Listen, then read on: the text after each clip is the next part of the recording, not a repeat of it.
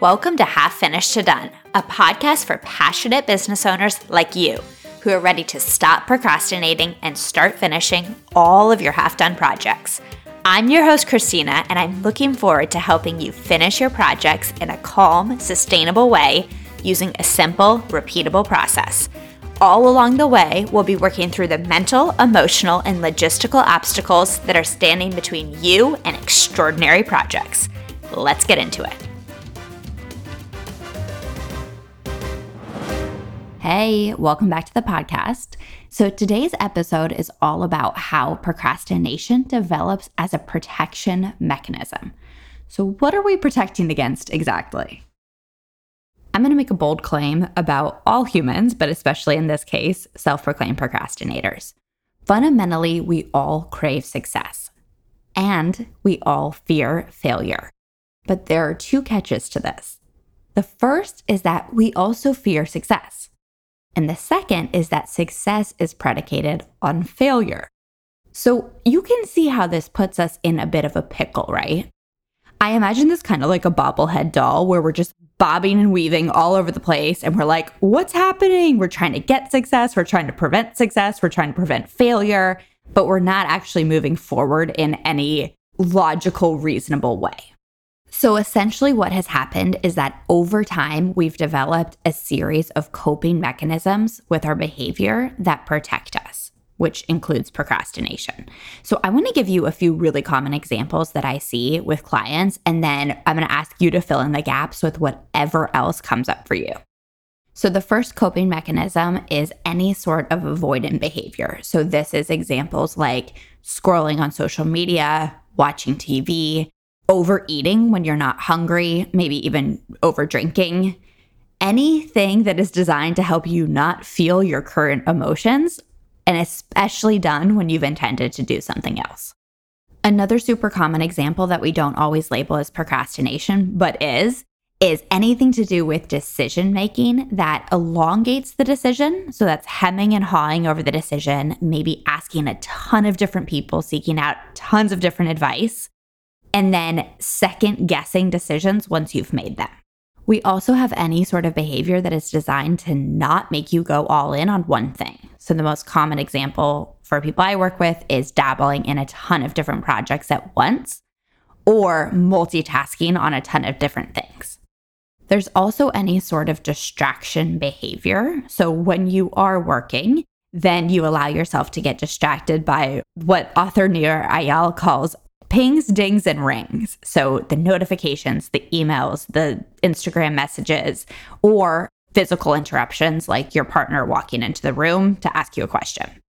Another common way that we cope with our fears is we focus on only things that we're already good at. My example is really funny. It's content creation, which is ironic given this podcast, but I feel very confident in that area. And then there's other areas that I'll ignore or dismiss that I don't feel as confident in. And then we've got the whole realm of perfectionist behaviors that are coping mechanisms. So, over researching, procrastinating, making sure that everything is planned perfectly before you get started, thinking about taking action, but not actually taking action, or tweaking, editing, anything that is drawing out the actions that you need to take in a way that delays the result.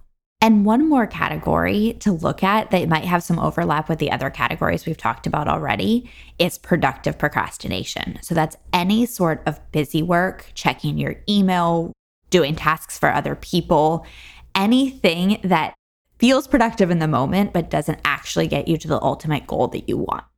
So here's what I'm going to invite you to do in this moment pause the podcast, take out a pen and paper or Evernote if you love to do digital notes and write down which of these coping mechanisms that I've talked about are the things that you do on a regular basis.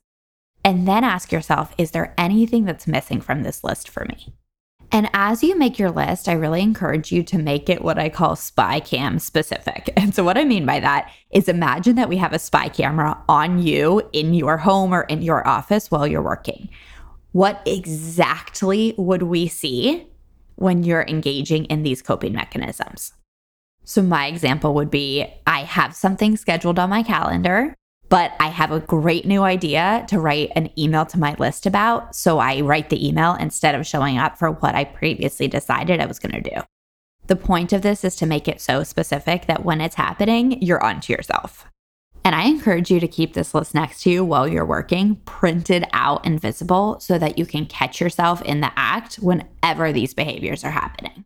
So, for some people, just having this documented list of all of your unique forms of procrastination is enough. It's just a reminder to yourself hey, this is the things that I do when I am trying to mitigate failure. And the only reason that I'm trying so hard to mitigate failure is because something in me thinks that I can't handle it. And that's just a pattern that's developed over decades. But I do want to give you a few more ideas and questions that you can bring in if you want to take this work to the next level of completely reframing your relationship with failure and success. So, one of the core problems when we're procrastinating is that we are using a ton of different metrics of success to measure ourselves against at the same time.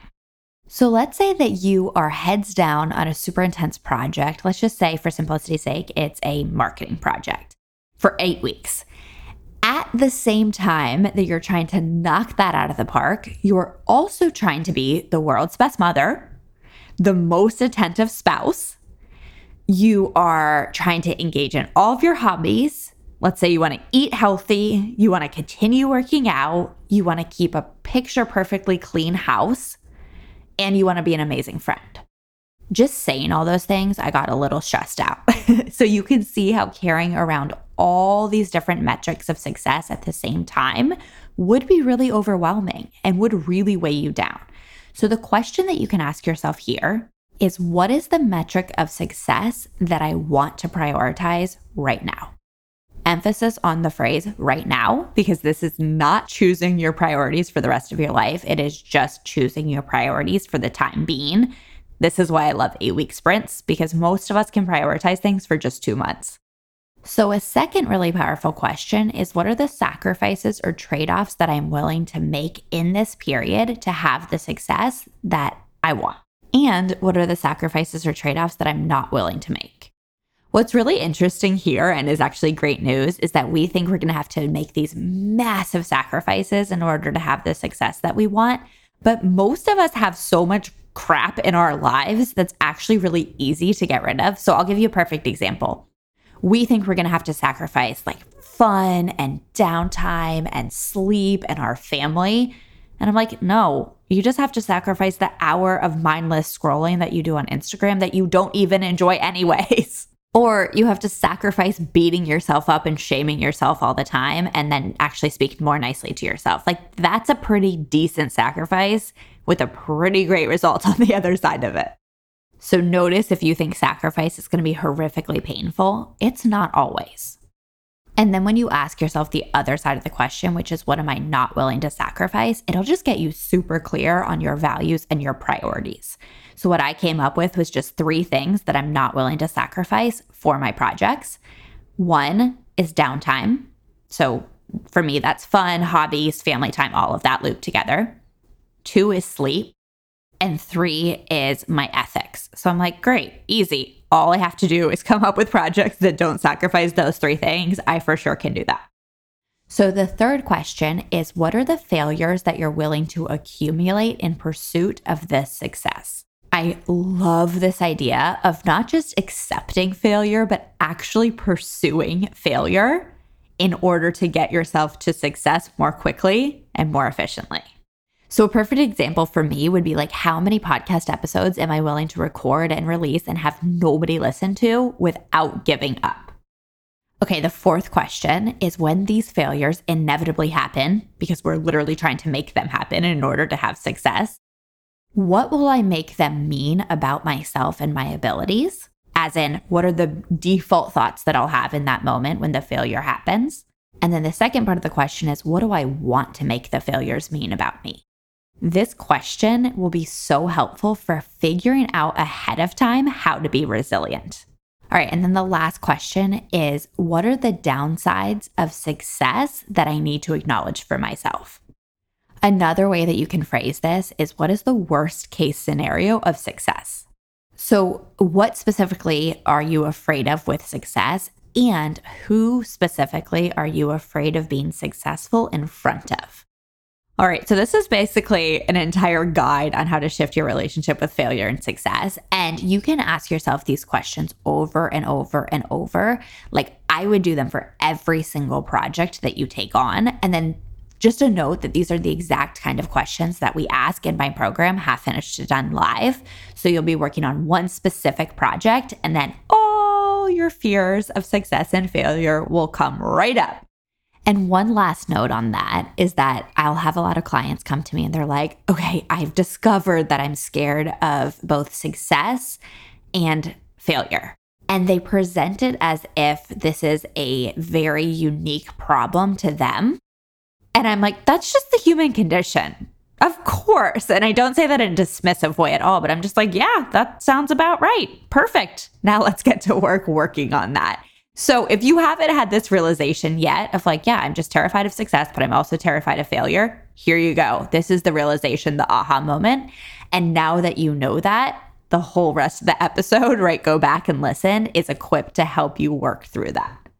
So, cheers to releasing some of these coping mechanisms in order to have more success.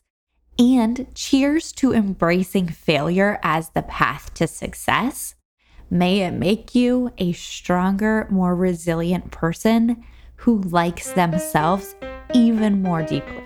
Have a great week. Thank you for listening to the Half Finished to Done podcast. If you're ready to become a self assured repeat project finisher, the best place to work with me is in my eight week group coaching program, Half Finished to Done Live. You'll leave our time together with one finished project and the skills you need to finish any project personal or business in the future. Just head to piquecoaching.co slash HFD live for your next step. Can't wait to work with you.